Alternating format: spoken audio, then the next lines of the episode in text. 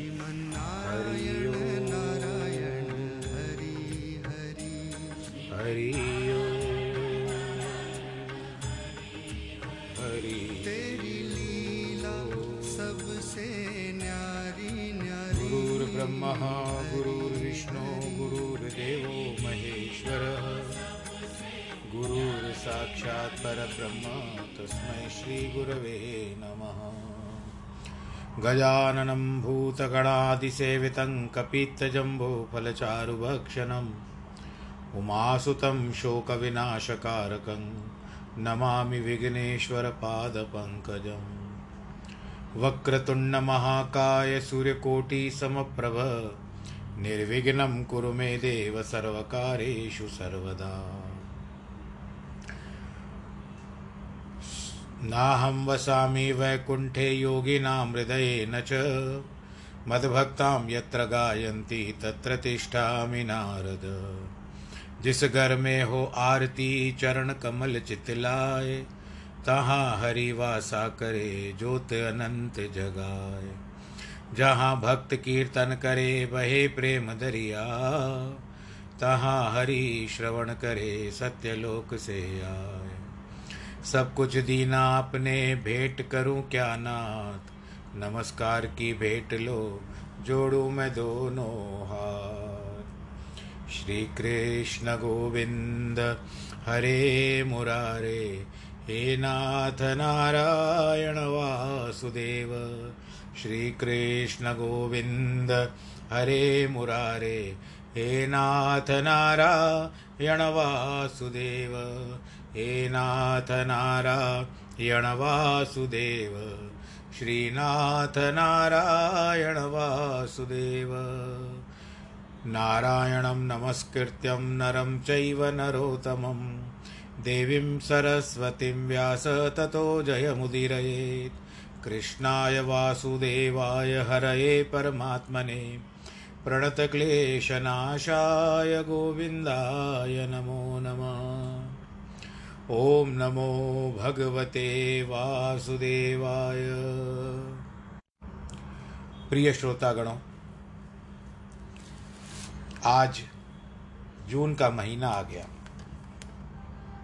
एक जून और कल फिर दो जून।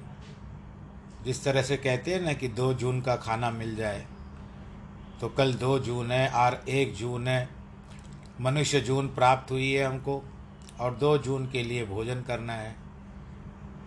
तो ये संसार का जो चलन है, उसके अनुसार ही हमको चलना है।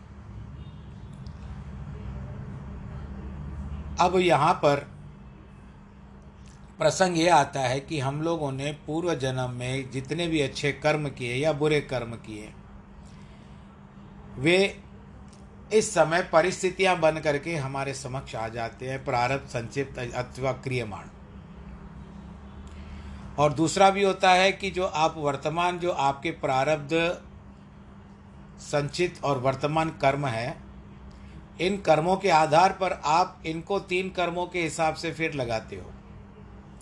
एक होता है कर्म, एक होता है अकर्म और एक होता है विकर्म। कर्म होता है जो स्वयं करे। अकर्म होता है, जो ना करना हो, वो करे। जो आज्ञा नहीं देता करने की, उसको अकर्म करते हैं, कहते हैं।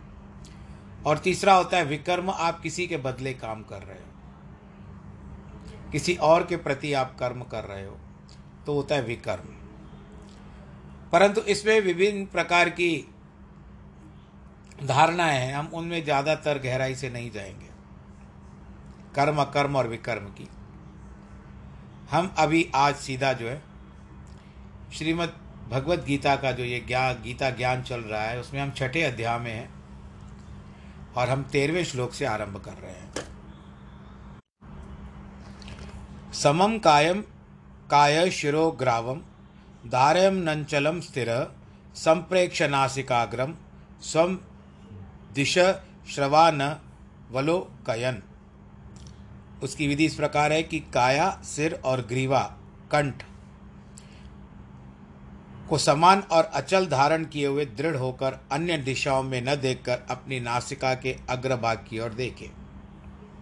अपने नाक को। इस प्रकार बैठकर श्वासों से गुरु मंत्र का अजपा जाप करें। इन दो श्लोकों में भगवान आसन पर बैठकर योग अभ्यास की विधि का वर्णन करते हैं। कल के प्रसंग में जिस तरह से वर्णन था कि आपको बैठना है तो कोई आसन लेकर के बैठिए, पृथ्वी पर ना बैठे आप। और मन को मन को विरोध ना होने दे, मन को अपने कंट्रोल जिसको निरोध कहते हैं, उसको मन को अपने वश में रखे। मन में जो शंकाएँ हैं, उनको थोड़ा थोड़ा दूर करने की चेष्टा करें। इच्छाएँ, बुरे विचार, संकल्प, विकल्प आदि उत्पन्न होते रहते हैं।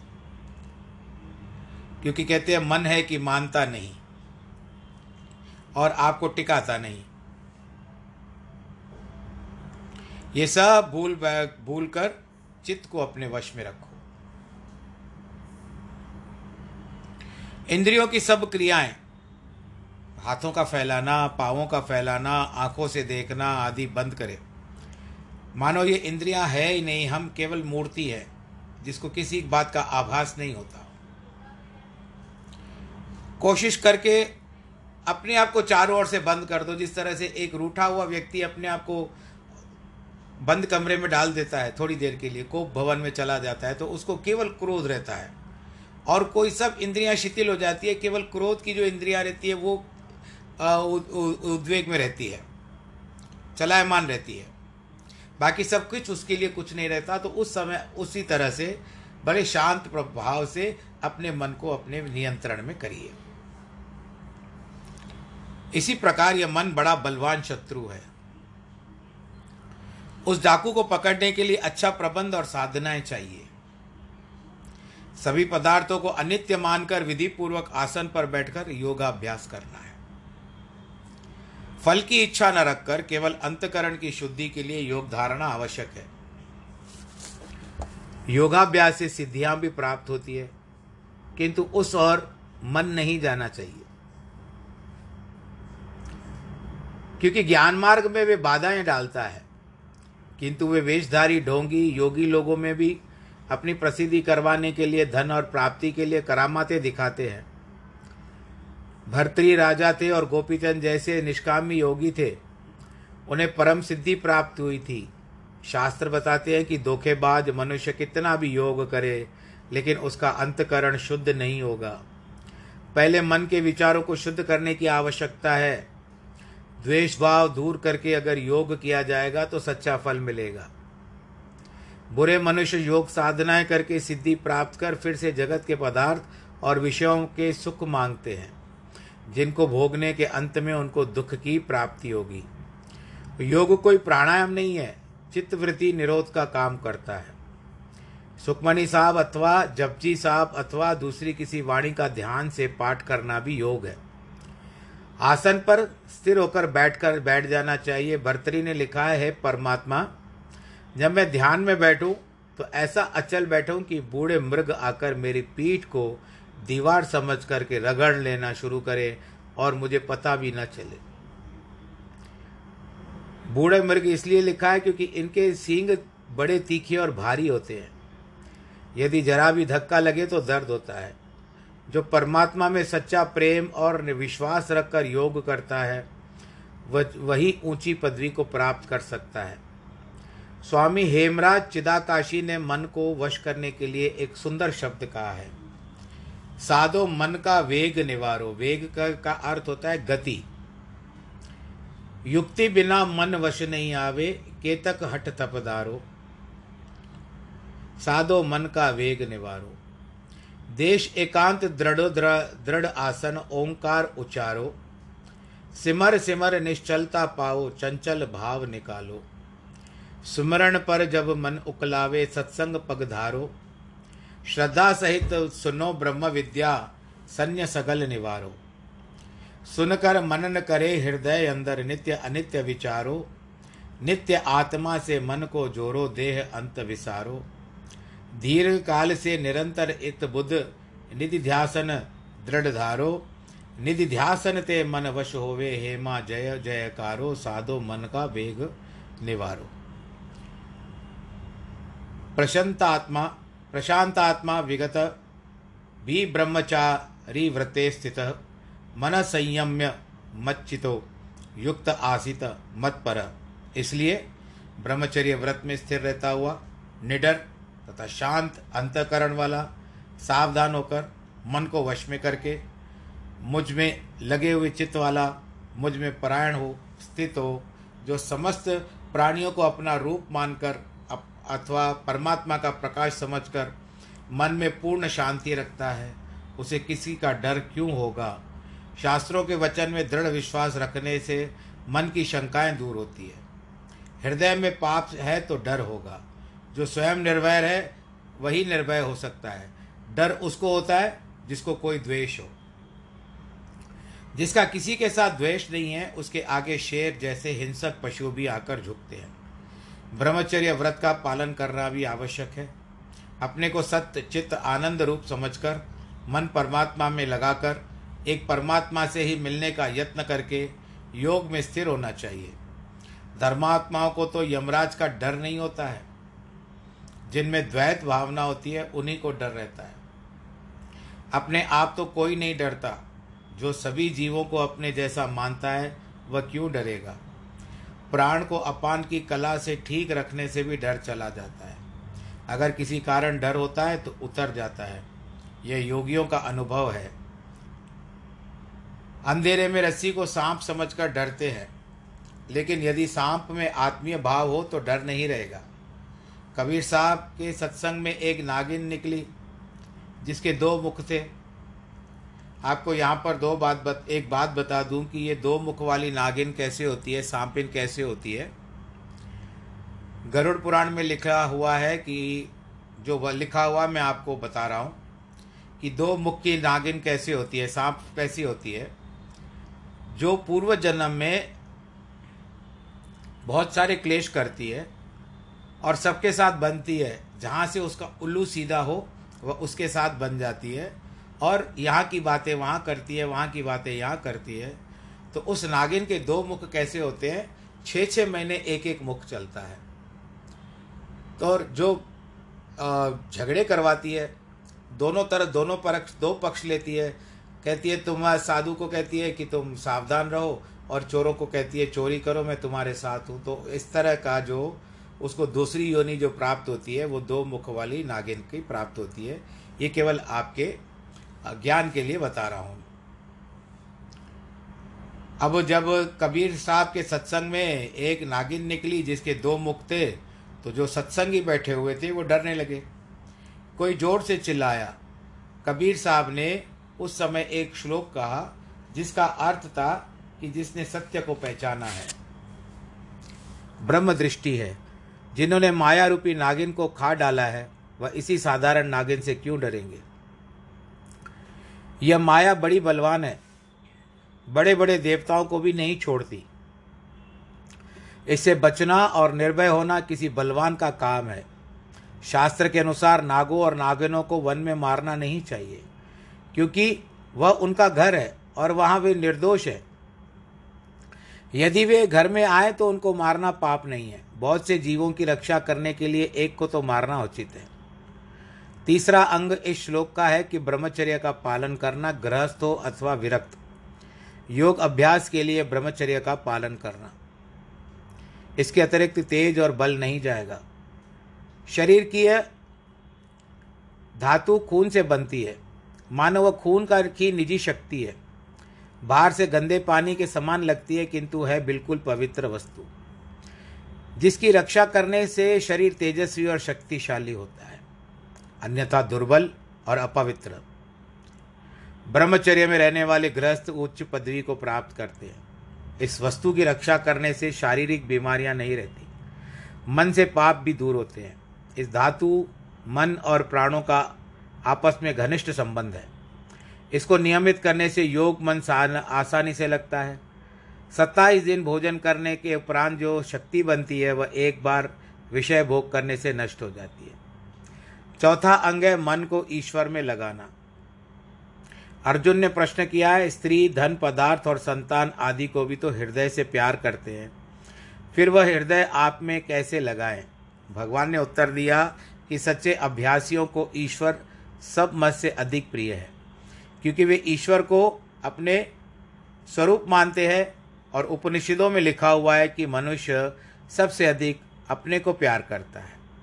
अन्य सभी लोगों से भी अच्छा बर्ताव करता है, अपने कर्तव्यों का पालन करता है, लेकिन मन परमात्मा में ही लगा रहता है, क्योंकि वही उसकी आत्मा है, और आत्मा परमात्मा में कोई अंतर नहीं है। इस बात का प्रत्यक्ष प्रमाण हम गृहस्थों में देखते हैं।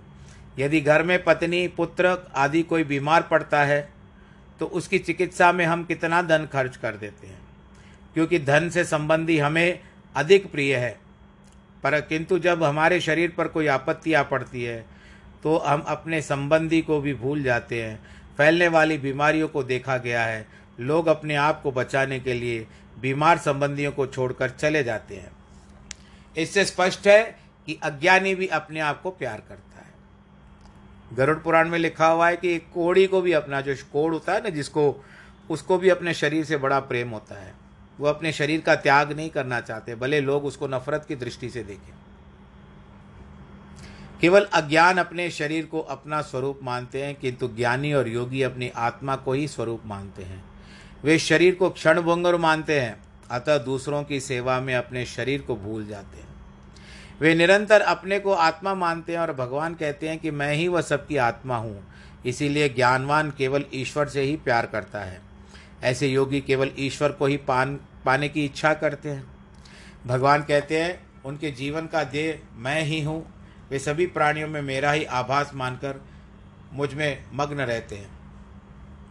जो भगवान के से विमुख हैं, वह न केवल अपना अमूल्य जन्म गंवाते हैं, किंतु परलोक में भी दुखी होते हैं। एक दृष्टांत याद आ रहा है। कोई पंडित जी थे वो एक नाई के पास हजामत के लिए जाते थे। और वो नाई जो था, वो यहाँ वहाँ की बातें बताता रहता था। तब एक दिन कहता है वो नाई पंडित जी को, आप लोगों की भी सुनी हुई होगी ये बात, कि देखो कितने दुख चल रहे हैं संसार में। भगवान किसी की कोई खोज खबर भी नहीं लेता। किसी को और ध्यान ही नहीं देता। अगर भगवान ध्यान देना शुरू करे तो लोग सुखी हो जाए। पंडित जी ने कहा, भाई, ये आज अपनी मनमानी कर रहा है, चलने दो इसको, अब मुझे तो बाल कटवाने हैं। कुछ दिनों के बाद पंडित जी वहाँ से गुजर रहे थे, उसी की दुकान के पास से तो एक साथ में एक व्यक्ति ऐसा बैठा हुआ था, जिसकी दाढ़ी, मूछ, बाल बहुत बड़े हुए थे। तो पंडित जी को याद आ गया वो चले गए दुकान में, नाई की दुकान में गए, नाई को बाहर बुला करके लेकर आए। कहते, इसको देखो। इसको देख रहे हो, कैसी दशा है। इसकी कोई खोज खबर नहीं लेता। तुम भी इसके बाल बाल काटते नहीं हो। कहते, पंडित जी, आप ऐसे कैसे कह रहे हो? ये यदि यदि मेरे पास आएगा, तभी तो मैं इसके बाल काटूँगा या कुछ करूँगा। तो कहते, यही बात मैं तुमसे कहना चाहता था। आज भगवान ने खुद ही स्वयं उत्तर दे दिया इसको सामने बिठा करके कि यदि कोई भगवान जी के पास जाएगा, तभी तो भगवान जी उसकी खोज खबर लेंगे। वैसे तो संसार चलता ही है। अब जानवर क्या भगवान की चिंता करते हैं? बताइए। जानवर तो अपनी मस्ती में रहते हैं तो भगवान जी तो उनको भी देते हैं, परंतु विशेष ध्यान अपने भक्तों को देते हैं। तो इसके लिए ये तुम्हारे पास नहीं आया तो अभी तो तुमको तुम कह रहे हो ना कि तुम खोज खबर नहीं ले पाओगे, कितनों की करोगे? ये भगवान जी तो सबकी करते हैं। परंतु जो उसके अपने होते हैं, जो भगवान का निरंतर चिंतन करते हैं, और इसके लिए वही भगवान के प्रिय पात्र बन जाते हैं। वो भगवान के दृष्टि में चढ़ जाते हैं। तब वो नाई ने क्षमा मांग, मांगी और उसको लेकर के गया। उसके जो बाल बड़े हुए थे, ऐसे ही बैठा हुआ था। बेचारा गरीब था, वो भी उसके पास भी धन नहीं था। तो जा कर के पंडित जी के कहने पर उसने बाल वाल और जो भी किया होगा, जाने दीजिए। तो ये कहने का एक दृष्टांत था। युंजन नैव सदात्मान योगी नियता नियत मानस शांति निर्वाण परमाम मत्संस्था मदिगच्छति। इस प्रकार आत्मा को निरंतर परमेश्वर के स्वरूप में लगाता हुआ स्वाधीन मन वाला योगी मुझमें स्थित परमानंद रूप पराकाष्ठा वाली शांति को प्राप्त होता है। अभी आप कई देखो, जो बड़े बड़े संत महात्मा होते हैं उस समय के जो हम लोग सुनते हैं जिनके बारे में, जैसे गुरु नानक देव जी हैं, इतने हैं, इनके कोई भी चित्र देखिए, इनकी आँखें ऊपर ही रहती है। केवल परमा, परमात्मा का चिंतन करती है। उस पार ब्रह्म स्वरूप का ध्यान करती है। और हाथ ऊपर ही रहता है। बड़े बड़े संतों के देखो, उनकी दृष्टि ऊपर चढ़ी रहती है। एक और दृष्टांत मुझे याद आ रहा है। थोड़ा सा लंबा है। एक समय की बात है और हो सकता है कि मैंने इन कथाओं में कह भी दिया हो मुझे याद नहीं आता। कि अगर एक बार गुरु की दृष्टि पड़ जाए तो जीवन बदल सकता है। गुरु नानक जी पर्यटन करते थे आपको पता है। देश विदेश घूमते थे काबा तक चले गए थे वो। तो एक स, उसी समय की बात है कि किसी राजा के राज्य में एक चोर बहुत माहिर था, चोरी करता था। परंतु निशान तक नहीं छोड़ता था। मैं थोड़ा सा संक्षेप में लेकर आऊँगा, क्योंकि समय नहीं मिलेगा बाद में। तब क्या हुआ? राजा ने बहुत प्रयत्न किए, परंतु चोर को पकड़ नहीं पाया। उस चोर को परिवार था, पत्नी और एक बेटा। चोर चाहता था कि मैं भी अपने बेटे को अपनी जैसा चोर बनाऊँ, परंतु वो मृत्यु को प्राप्त हो गया, बीच में उसकी मृत्यु हो गई। अब उसकी पत्नी की दिल थी कि मेरे पति की इच्छा थी कि ये मेरे पुत्र भी चोर बने तो वो बड़ा होकर के जब पूछने लगा तो उसने माता ने कह दिया कि तेरे पिता चोर थे और तू भी चोरी कर। तो मान लिया बेटे ने और कहती है, देखो बेटा ऐसे ऐसे चोरी करते थे, बहुत सारे हुनर थे तुम्हारे पिता के अंदर। और तुम भी उसी तरह से करो। और वो हुनर मुझे बताते रहते थे कि मैं फलानी जगह इस तरह से चोरी करता हूँ, उस तरह से चोरी करता हूँ। वो कथा में लिखे हुए नहीं है, मैं केवल आपको ऐसे ही बता रहा हूँ। तो इस तरह से अब बात यह है कि तुम भी चोरी करो, पर तीन बातों का ध्यान रखना। कहते, कौन सी कौन सी माता? कहते कि कभी भी किसी मंदिर हो या कोई धार्मिक स्थान हो, वहाँ तुम कभी नहीं जाना। और दूसरी बात यह है कि तुम को अगर राजा पकड़ भी ले तो कितना भी तुमको मारे, परंतु तुम कभी भी अपने मुख से सच्चाई को बखान नहीं करना कि तुम चोर हो। और तीसरी बात यह है कि किसी के घर का नमक नहीं खाना। बस इन बातों का ध्यान रख लो। चोर तैयार हो गया वो तो चोरी करने लगा, राजा को फिर से समाचार मिलने लगा कि राजन फिर से चोरी आरंभ हो चुकी है। राजा विचार करता, फिर कहाँ से आ गया भाई? फिर से उसने बहुत सारे जो जासूस थे लगाए, परंतु सब फेल। आखिर राजा को एक भटनी मिली जो वो घोषणाएँ करती थी। उसको बुला करके कहा कि तुम चोर को पकड़ने में मेरी मदद करो, मैं तुमको पुरस्कार दूँगा, रात दरबार में पुरस्कार दूँगा। भटनी ने एक भिखारिन का रूप धारण किया और गली गली घूमने लगी। इस गली में भी आती थी जिसमें चोर अपनी माँ के साथ रहता था। अता पता करने से क्या लगा कि सब लोग जो पुरुष वर्ग है, वो सब दोपहर को, सुबह को, शाम तक अपने अपने कार्य पे चले जाते हैं। परंतु ये एक लड़का जो है, जिसको मैं देखती हूँ कि सदैव बैठा ही रहता है। तो ये करता क्या है? उसके मन में संशय आ गया। संदेह में बदलने लगा। दो चार बार आई, पर लड़के को कभी भी देखा कि अपने घर में बैठा हुआ है। एक दिन इसने अपना समय बतला रात के समय आई। आज उसने आवाज़ नहीं की, भिक्षा दे दो। तब क्या हुआ कि इसने उस लड़के को अपने घर से निकलते हुए देखा। ये उसका चुपचाप पीछा करने लगी। तब उसने देखा कि यह जो लड़का है, किसी के घर की दीवार फांद करके भीतर चला गया। और थोड़ी देर के बाद बहुत सारा सामान उसके घर से चोरी करके लेकर आया। अपनी आँखों से देख लिया इसने। इसी बीच में एक ऐसी घटना घटी थी कि एक बार ये लड़का जो था अपने घर से निकल रहा था। तो उसी समय गुरु नानक देव जी वहाँ से गुजर रहे थे। संत का और चोर का। बाबा जी ने इसको देखा अब मैं जैसे, जब ये कथा बताता हूँ ना तो जिस तरह से मेरे अंदर भी रोंगटे खड़े हो जाते हैं, जब मैं बताता हूँ, मेरे अंदर भी सेहरन आ जाती है। बाबा जी ने जब चोर को देखा तो वो तो अंतर्यामी थे, भूत, भविष्य, वर्तमान, सब जानते थे। एक ही दृष्टि से वो जान गए कि ये क्या, अब ये इसने क्या किया है, मुझे क्या करना चाहिए, और भविष्य में इसका क्या होगा। तो इसके लिए वो एक प्यारी सी उन्होंने मुस्कान दे दी। थोड़ा सा मुस्कुरा दिए गुरु जी बाबा जी जब मुस्कुराए तो क्या हुआ? चोर उनकी मुस्कुराहट पर मोहित हो गया। बोल, गुरु नानक देव की जय। मोहित हो गया कि उसको पता ही न चला, मैं किसको देख रहा हूँ। अब बाबा जी ने देखा कि ये हो गया है। क्या किया? उन्होंने धीरे धीरे पैर आगे करने शुरू कर दिए। चोर को भी समझ में नहीं आया, पर उसके मन में ये था कि ये जो बाबा जी हैं, बड़ी आयु के हैं और इतने मुख पर तेज हैं, है इनके। ये मुझे देख करके मुस्कुराए, क्यों? मैं इनसे पूछता हूँ। परंतु सच्चाई से पूछने की देखो, आप उसको हिम्मत नहीं हो रही है।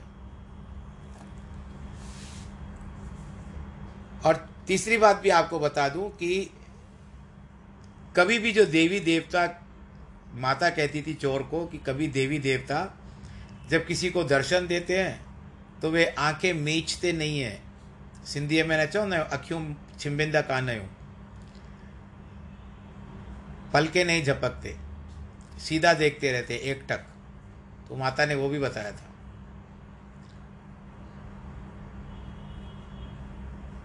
नहीं, संत की बात आ रही मैं बहुत समय के बाद कथा कर रहा हूँ तो मैं थोड़ा सा लिंक नहीं दे पा रहा हूँ। चलो, हम उसी पर आ जाते हैं, बाबा जी के पास आ जाते हैं। तीन बातें मैंने बता दी, अभी चौथी बात पे आते हैं। तो बाबा जी आगे चलते गए और चोर उनके पीछे चला गया। एक मंदिर था, वहाँ पर कुछ प्रवचन हो रहा था, सत्संग हो रहा था तो चोर वहाँ पर खड़ा हो गया।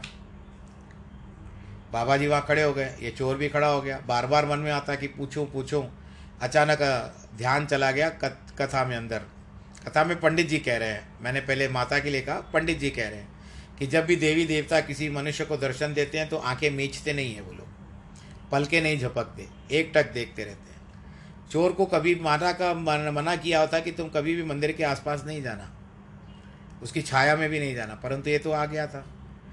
झटका लगा इसको अरे मैं, कहाँ पर ठहरा हूँ? अरे, ये तो मैं मंदिर के पास ठहरा हूँ। वो मुझे कोई बाबा जी आए थे, वो देख करके मुझे यहाँ लेकर आए।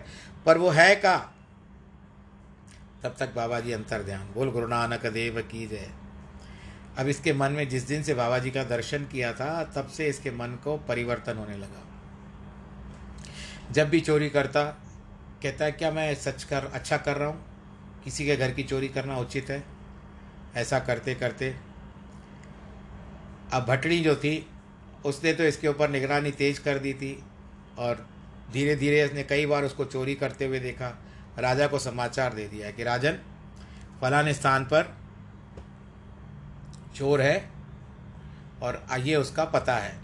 राजा ने सिपाहियों को भेजकर उस चोर को पकड़वा लिया और दरबार में लाया गया। राजा कहता है, तुम्हारी आयु को देख करके मैं तुमको सजा कम दूँगा मैं नहीं जानता कि तुम किन परिस्थितियों में चोरी का काम करते हो। परंतु तुम मान लो कि तुमने आज तक जो भी चोरियाँ की है, वो तुमने ही की है। तो मैं तुम्हारी आयु को देख करके तुम्हारी सज़ा कम कर दूँगा। अब इस चोर को अपनी माँ की बात याद आ गई। एक तो वो सत्संग में नहीं जाने का, पर वो तो पहुँच गया था। दूसरी ये थी कि अब मैं यहाँ पर पकड़ा गया हूँ और मेरी माँ ने कहा कि राजा तुम्हारी खाल भी खींच ले, परंतु तुम स्वीकार नहीं करना। तो कहता है कि आपको किसने कह दिया कि मैं चोर हूँ?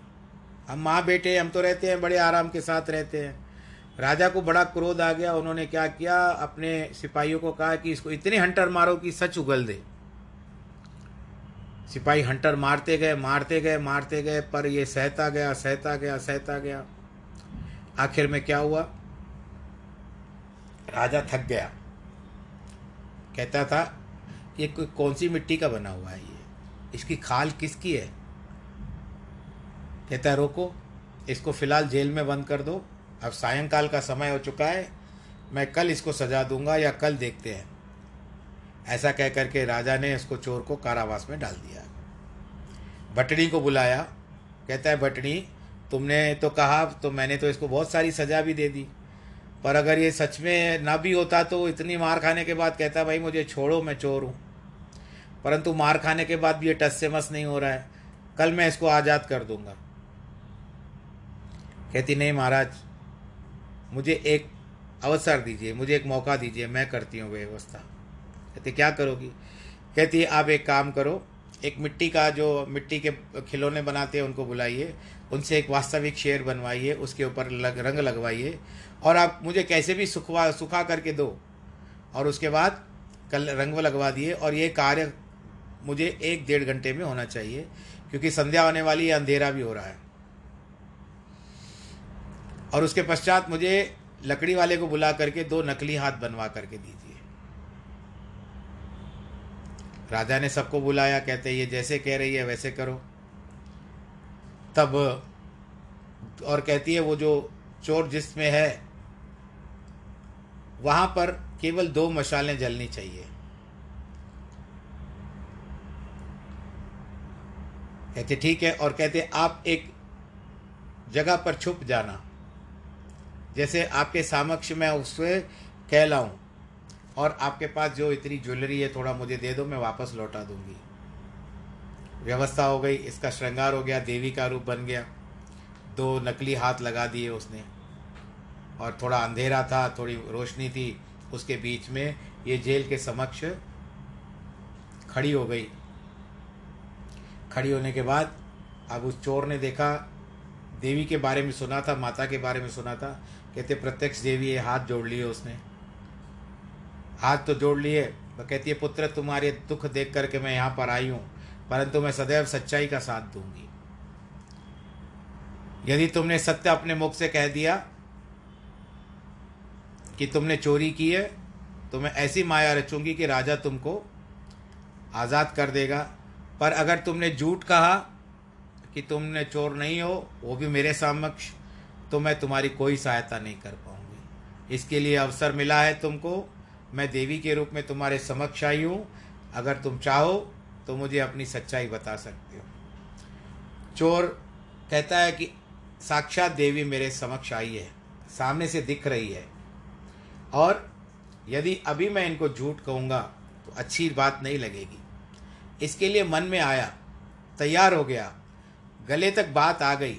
स्वीकार कर ही करने ही वाला था कि मैं चोर हूँ, कि आज तक जो भी चोरियाँ हुई है, वो मैंने ही की है। परंतु क्या देखता है, उसको अचानक उस मंदिर की कथा याद आ गई। बोलो, गुरु नानक देव की जय।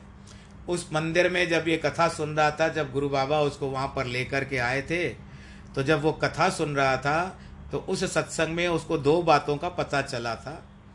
एक, कि देवता कभी भी किसी को दर्शन देते हैं तो वो पलक नहीं बांधते, आँखें नहीं मीचते, ऐसे पलक झपकते नहीं हैं। और दूसरी बात है कि जब भी देवता अलौकिक होते हैं, क्योंकि वो धरती की इसमें नहीं आते, धरती के शक्ति में नहीं आते, अलौकिक शक्ति होती है जब वो भक्तों को दर्शन देते हैं, कोई भी देवी अथवा देवता हो, उनकी परछाई धरती पर नहीं पड़ती है। आश्चर्य में आ गया, कहते सत्संग में जो पंडित जी कह रहे थे कि देवी देवता जब दर्शन देते हैं और आँखें नहीं मीचते, बंद नहीं करते, पलक नहीं झपकते तो ये जो माता है, ये बार बार पलकें क्यों झपक रही है? और उसके बाद ये जिस शेर पर बैठी है, वो शेर और ये, इन दोनों की परछाई पृथ्वी पर पड़ रही है, क्योंकि पास में मशाल जल रही थी ना। कहते, ये मुझे फंसाने के लिए कोई योग किया गया है।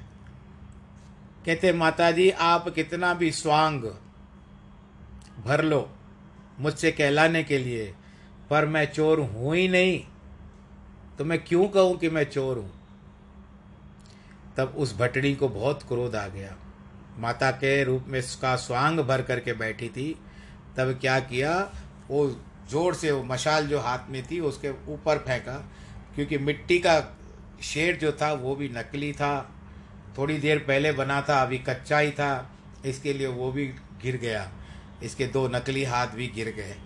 गिर जाने के कारण इसकी बहुत फजीती हो गई। तब राजा ने बहुत क्रोध करके उस चोर को, जिसको बंदी बनाया था, उस चोर को मुक्त कर दिया। कहते, पुत्र, तुमको मैंने ऐसे ही बहुत सारी सज़ा दी, इसके लिए मैं तुमसे क्षमा माँगता हूँ। ऐसा कह करके उसको मुक्त कर दिया और भटनी को कहते कि, तेरे ऊपर अभी केस कले, केस चलेगा। तुमने मेरा भी समय व्यर्थ किया और उस बालक को भी इतनी सज़ा दिलवाई। अब चोर बहुत खुश होकर के आ रहा है। अपनी माता से आकर के उसने सारी हकीकत बताई, माता, आज अगर वो बाबा जी मुझे रास्ते में नहीं मिलते बाबा जी मतलब गुरु नानक देव जी, आप भी एक बार बोल, प्रेम से बोलिए, बोलो, गुरु नानक देव की जय। अगर आज मुझे वो बाबा जी मुझे रास्ते में ना मिलते ना तो आज तुम्हारा बेटा जेल में होता, उसको बहुत बड़ी सज़ा होने वाली थी। परंतु एक दृष्टि से, उनकी एक दृष्टि से आज मैं मुक्त हो गया हूँ। तो यही बात है। कि जब कभी कभी चोर को भी नमक क्यों नहीं खाना चाहिए? क्योंकि आपको पता है ना अली बाबा में भी। जब वो कासिम आया, कहते अली बाबा खाओ भोजन, कहते नमक नहीं डालना।